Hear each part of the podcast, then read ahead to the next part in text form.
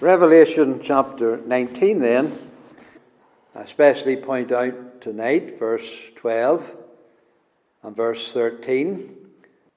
He had a name written that no man knew but he himself, and he was clothed with a vesture dipped in blood, and his name is called the Word of God. Now, last week, when we commenced looking at this vision of the heavenly warrior king, coming forth out of heaven upon this white horse and going forth to conquer and conquering. And not on his own, but he is the commander of the forces, and there follows him all the armies of heaven too, who are red and white linen, clean and true and faithful as well, like himself. And they're coming forth, so we are supposing it to be the end him who said, I will come again, is doing exactly that, coming forth, but now not in the garments of humiliation, but in all displays of glory. And last week we commenced looking at the names that he bears, and we saw that there are four names that the apostle draws attention to. The first, in verse 11, called faithful and true. And then the last, or the fourth, in verse 16, on his vesture and on his thigh, a name written King of Kings and Lord of Lords. These, these are the first and the last of the four names. But enclosed between these two are two other names. And those are the names that we read in our text this evening. While we did spend some time on the other two names last week, I suggest that these two names tonight are the most important names of the four in some respects. I say, first of all, that because these two names have been centralized in the center. You have a couplet at one end, faithful and true, and then you have a, a couplet at the other end, King of Kings and Lord of Lords. So you have a couplet at each end, but then in the middle of that, these two names that we're going to consider tonight. So they're centralized in the text in the middle, the third and the fourth names. And they're not couplets as the other two are. And then, as well as that, not only are they centralized, these names capture the essence of his character. These names tell us more about who he is rather than uh, what he is or what he does or his attributes, faithful and true, or attributes. We could say that of the saints, that they're faithful and true. King of kings and Lord of lords, that's, that, that's an office. As kings of the earth have offices, and they're kings, he's king of kings, so that's bringing out his, his office. But I, I suggest that these two in the middle are not just telling us how he acts and what he does and what offices he holds, how he behaves, but these names are capturing his person, why he's different from everybody else, why he's not like those who are on the horses that are following him in the clean linen, and why he's not like other men, that he's coming forth to judge. Yes, he, he is a man, he has the, the raiment of a man, he looks like a human warrior on a white horse, but there's more to him than that. He's not a mere man. And these two names in the middle are telling us that. They're capturing his divine nature, his deity, the mystery of his person. So they tell us something of the mystery of who he is. These names are telling us he is not a creature and he's not a mere man. These two central names tell us he is the Son of God and God the Son.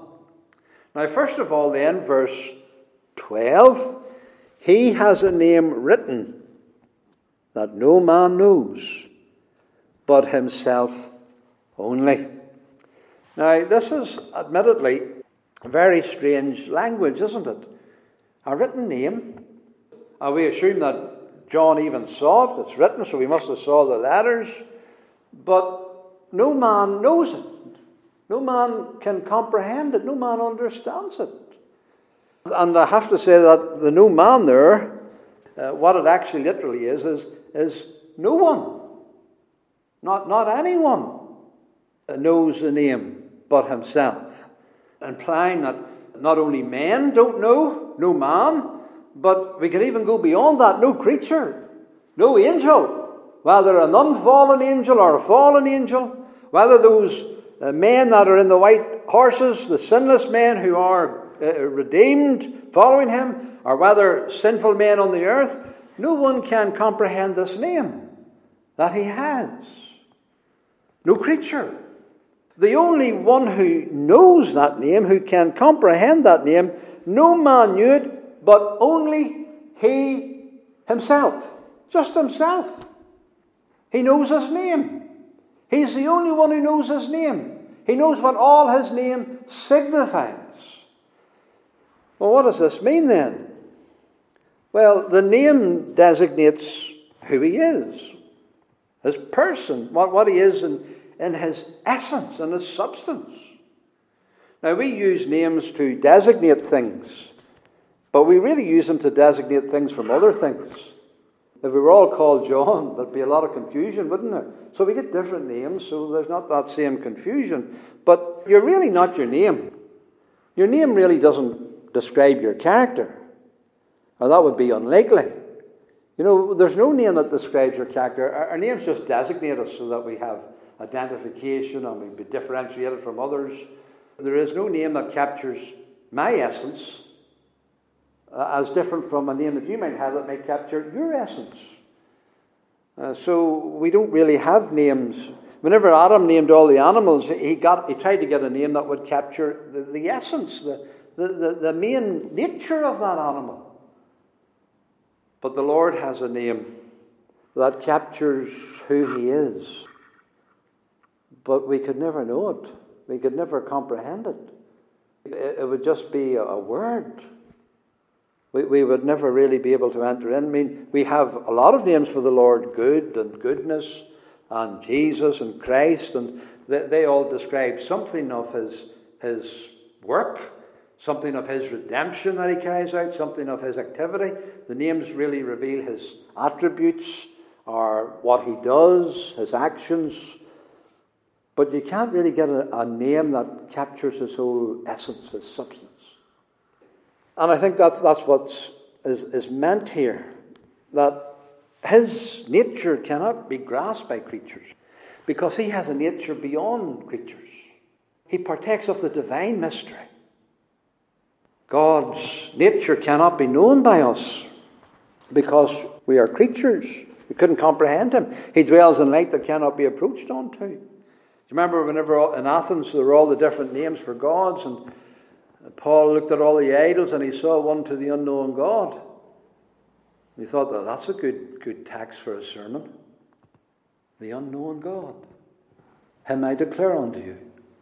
But in his essence, he's unknown. He can't be comprehended. He's far above us. So I think this is referring to his divine name, his divine nature. He is God. He is Son of God.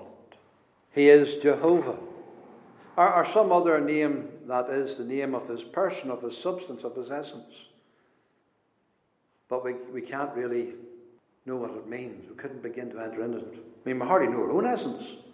What is a soul? We have a soul and we're conscious of having a soul, but how would you define a soul? How would you describe a soul?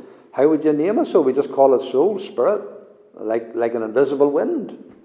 It can't be seen, but it, it's there, it exists, it, it, it operates, it has effects. But the Lord knows his name. Now you remember whenever Peter, before the Lord, the Lord asked the disciples, Who do men say that I am? And there a lot of people were saying different things about the Lord. And then the Lord asked them, Who do you say that I am? And he said, Thou art the Christ, the Son of the living God, the Son of God. And the Lord said to him, Blessed are you, Peter. You've got it right. And it was my Father that has showed you that, that has revealed that unto you. And that is so profound a truth that I'm going to build my whole church on that, on the, on the doctrine of my person, the Son of God. And hell won't be able to stand against that doctrine because that is such a solid rock. There'll be nothing to stand before the truth of the divine person of the Saviour, the Son of God. So, this is his, his saving name, his hell destroying name, the name that sets him forth as the rock of salvation, the rock of the church. And this relationship that he has with the Father, a divine person in the Godhead, equal with God, the Son of God. Now, the Son of God it's just a word and a name to us. We, we don't really understand what, what that means. What's involved in that? What does it feel like to be the Son of God? Equal with the Father. So that one who sees the Son of God sees the Father. We, we can define all the theology of that according to the careful use of the text of Holy Scripture, but no one really can comprehend it. It is a mystery. God God is a mystery. And God manifest in flesh is an even greater mystery. And there's no one knows who he is but himself. He's the only one who knows his name and all its fullness. No creature could comprehend it. So this is telling us he, he's God. He looks like a man, he wears the clothes of a man, he looks like he has a humanity like those who are following him on the white horses. He looks like the humanity that he has amongst those that he's coming to destroy. He looks like a man, but he is not a mere man. He has a name. A name above every other name. And no creature knows that name but himself. So we talk about three persons and one divine essence. We talk about the personal names Father, Son, and Holy Spirit. We talk about the relationship between the persons. The Father is unbegotten but begetting, the Son is begotten but uncreated. As our confession puts it ever so well, in the unity of the Godhead, there be three persons of one substance, power, and eternity God the Father, God the Son, and God the Holy Ghost. The Father is of none, neither begotten nor proceeding. The Son is eternally begotten of the Father the Holy Ghost eternally proceeding from the Father and the Son. That's a powerful definition. Careful to the text of Holy Scripture. And we have to work within the confines of that definition. But who can, who can comprehend that? Who can, who can understand that? No one really knows what that means but the Father and the Son and the Holy Spirit. No one knows what begotten means but the Son. No one knows what proceeding means but the Spirit and the Father and the Son from whom he proceeds. He's a name. And he's the only one that knows it. And the Father as well. And the Holy Spirit. You remember Jacob met him and said, Tell me, I pray thee, thy name. And he says, Wherefore dost thou ask after my name? And he never told him either, but he blessed him. He did, it was this name. He, he wouldn't understand it, he wouldn't comprehend it. But he's able to bless him because he has the incomprehensible name. And you remember Manoah, the father of Samson? He inquired of the angel of the Lord concerning his name, and that same one said, Why askest thou after my name? Saying, it is secret. It's mysterious. It's unknown. There's no point telling you it because the only one who comprehends it is myself and my Father and the Holy Spirit. So, so this is telling us this writer is God, the mysterious second person in the Godhead, the one who was incarnate who perfectly knows himself and perfectly knows his Father. What did he say? All things are delivered unto me of my Father. No man knoweth the Son but the Father, Neither knoweth any man the Father save the Son, and he to whomsoever the Son will reveal him. So he has this incomprehensible nature, this divine glory. And that's what we're being told here. And this is why he's true and faithful. This is why he is King of kings and Lord of lords. This is why he will reign and conquer the nations, because he partakes of the incomprehensible divine essence and perfectly knows the Father and perfectly knows himself. Uh, the other name in verse 13 is of a same kind. His name is called the Word of God. The Word of God. Again, this is a name revealing who He is, revealing His relationship to God. He's the Word of God. He comes from the Father. He is as eternal as God because you know God wasn't dumb for generations and generations and then just certainly suddenly began to have a word. That would have been a change in God. No, the Word is as, as eternal as God Himself. The Son of God is eternally begotten. It's an eternal relationship. He is the Word of God. He's that close. He has that eternal relationship. This isn't a, a revealed word, this isn't a Bible word or a written word. This is what he is in his essence. That man on the white horse. Uh, is he not Jesus who was born in the manger? Yes, he is. Is he not Jesus of Nazareth who was crucified on the tree? Yes, he is. But that's not all he is. He is the Word of God. The eternal Word of God. The very Word of God Himself. The penman of this book, as you know, is John. And John wrote the Gospel. And that's how John started his Gospel to talk about the Word, about this person who came into the world. And who is he? He is the Word. John's Gospel uses this title as a personal name of Christ before he came into the world. Even before the world was made, he was the Word. And you know it well. In the beginning was the Word. And John there, he's using Genesis 1. He's using that same kind of language as Genesis 1. In the beginning, God created. And he begins his gospel he doesn't begin in the manger.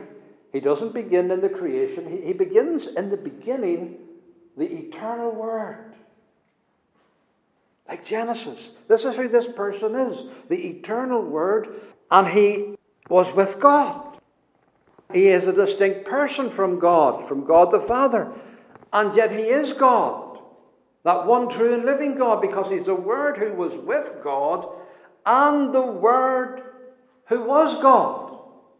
God with God, God of God. The same as in the beginning with God. He's the creator. He made all things.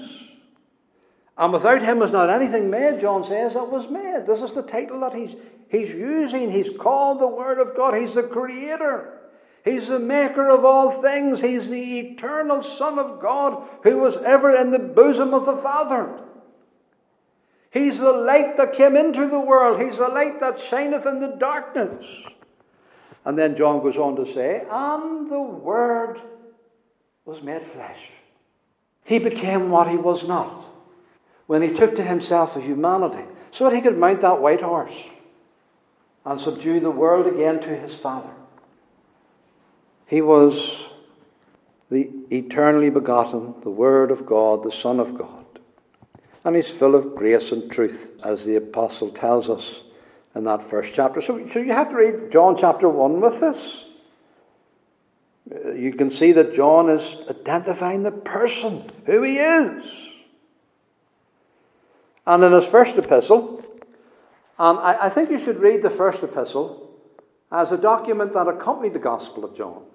I think there, there is good indication that that was, was so. Whenever the Gospel of John was distributed, it may have been with the first epistle. And the first epistle of John uses similar language as the Gospel and as the book of the Revelation. And in 1 John chapter 1, verse 1, that which was from the beginning, sound familiar? Which we have heard, which we have seen with our eyes, which we've looked upon, our hands have handled. We handled him, we saw him, we touched him, we heard him, we lived with him. Who was this one that we lived with? He was the word of life.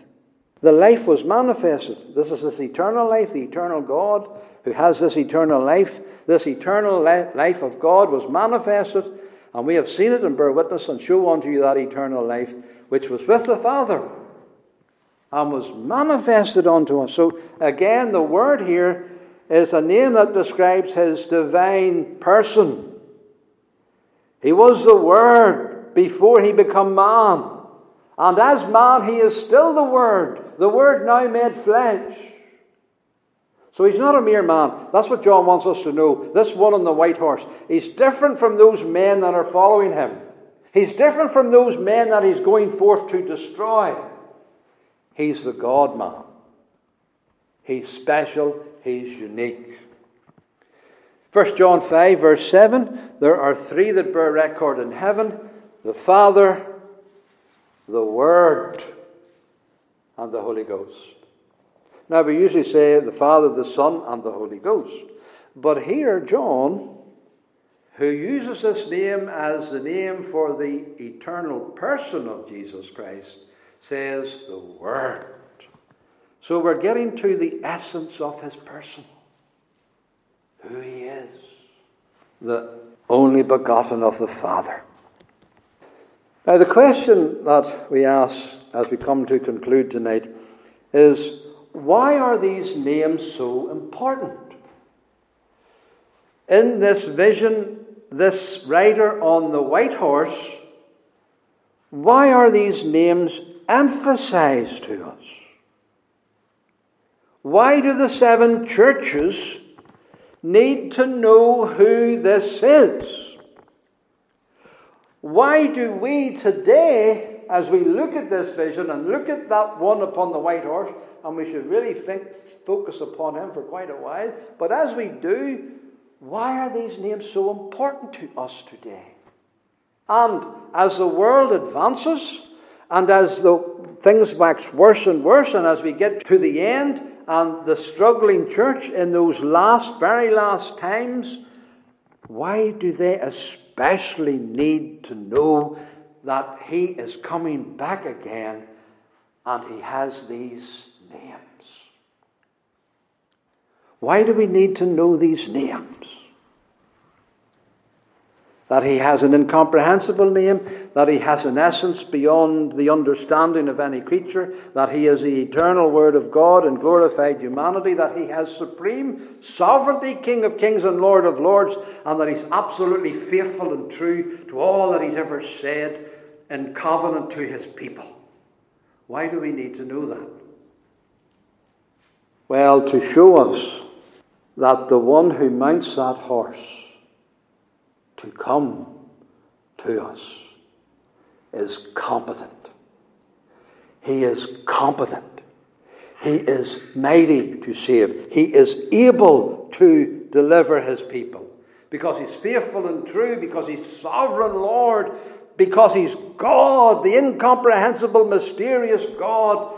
He is the eternal Word who made the worlds who mounts that horse to come into this world. That, that, that's why we, we need to know this, for our confidence in Him. You know what it is whenever a, a worthy battle commander, maybe the, the army's nervous, there's a big battle going to have, as there is in this chapter, a big battle ahead, a lot of warfare, a lot of fighting, and the army's nervous, the soldiers are all nervous, they're all mustering the forces, and they're all nervous but the supreme commander when he mounts the horse. And they know his victories in the past, they know he's competent, they know he is like Oliver Cromwell. And when he appeared on the field before his soldiers, before the many battles that they had to fight, the great warrior, mustering up the forces and instilling the confidence in them. And that's what this is like. We're nervous. We're nervous warriors. We're nervous against the world, the beast, and the devil, and all the forces that are arrayed against us. We're nervous. We're scared. We're timid. We're frightened. But when the one who has these names mounts the horse to muster the forces for the final battle, it instills a confidence in the men of God and in the women of the Lord. He's on a mission of warfare, you see. Verse 11 He doth judge and make war. And verse 14 The armies which were in heaven followed him. These are armies going forth to war. Out of his mouth goes a sharp sword. He smites the nations with it. He's to rule them with a rod of iron and treadeth the winepress of the fierceness and wrath of Almighty God. And he gets the victory. And you'll notice there at the end of verse 17, it says, Come and gather yourselves together unto the supper of the great God. That's who's won the battle. That's who's led the field to be devastated with the bodies of the enemies of God. The great God has won the war. The great God is the one who's on the horse, the Word, the one whose name is mysterious and unknown but to himself, the great God. And he gets the victory. His enemies are great and many. You have that in verse 18 that you may eat the flesh of kings, the flesh of captains, mighty men. Horses have been there, free and bond, an innumerable multitude in the warfare against him. The beasts, that mighty beast, the kings of the earth and their armies are all gathered together to make war against them. But he is competent to defeat them. And we can have confidence that he will have the competence to defeat them because his names give us that confidence. So these are the names of our Lord who is coming back again for us. His names are higher than greater than any other names. We don't know who the beast is. We don't know who the Antichrist is. We don't know who the false prophet is. We don't know their names. But at the end of the day, it doesn't really matter. We don't need to know their names. We don't care to know their names. We only care to know his name. You know, there's so many Bible scholars, they'll spend so long on this to find out who the Antichrist is, to get his name. Who is he going to be? Doesn't matter. As long as we know the Lord, as long as we know him who has the name, those are the names that are revealed to our faith and that we must focus on and believe in and take hold of. So we don't have to worry about all the other names, just these names of our great captain. And we need to keep on believing in his names. And we need to be part of that army that follows him who is thus named. And these names mean he will subdue the world to himself. That he is competent to bring this world to its conclusion. But, brethren and sisters, this is not just about judgment. This is not just about the end of the world. This is not just about putting down the rebels and all the transgressors and all the enemies of the gospel. This is also about mainly about bringing in the new, bringing in something better. And that's why these names are revealed. Because this one who is coming to put down the nations is the Word who in the beginning made all things. And now he's coming back again at the end of all things. Why? To make them all new. That's why. That's why this name is so important. He's coming back not just to end the old, but to bring in the new. He's coming back to brush all the rubbish, all the rubbish into the lake of fire. And as this Word, this eternal Word who was ever in the beginning, the Word who is life and light, to bring in the new, to make all things new. Behold, I make all things new, he says. He is the new life. He is the resurrection life.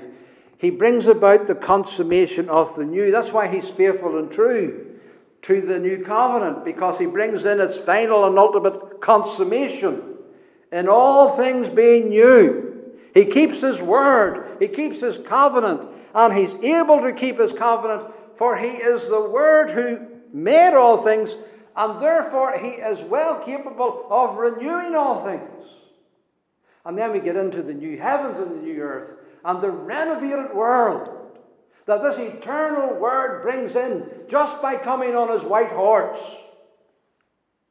So, this is what this is all about this King of Kings. Adam failed. He was a king. He should have spread the message all over the globe and had God walking amongst all the people and all the nations on the earth. But he failed. And he failed miserably and he failed early.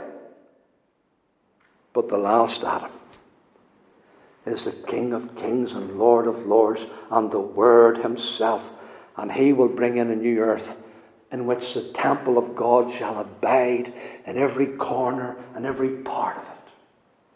That's what the last Adam brings in. And that's why this word, the Word of God, is so important because that's a creative word, a resurrection word, a life giving, life bringing, life sustaining word. You won't fail. That which was from the beginning the word of life. So it's not just about judgment, it's also a bringing about the new heavens and the new earth. Chapter 21 and all of that. The new abundant life of the new humanity in which all sin and wickedness is in the lake of fire. And now God dwells with men eternally in and through Jesus Christ, the Word of God. And may our faith in Him increase and intensify, and may we not be discouraged by whatever big names arise in the world and whatever great wickednesses they get involved in. Our Lord will come back again and deal with it all. What a glorious day that will be.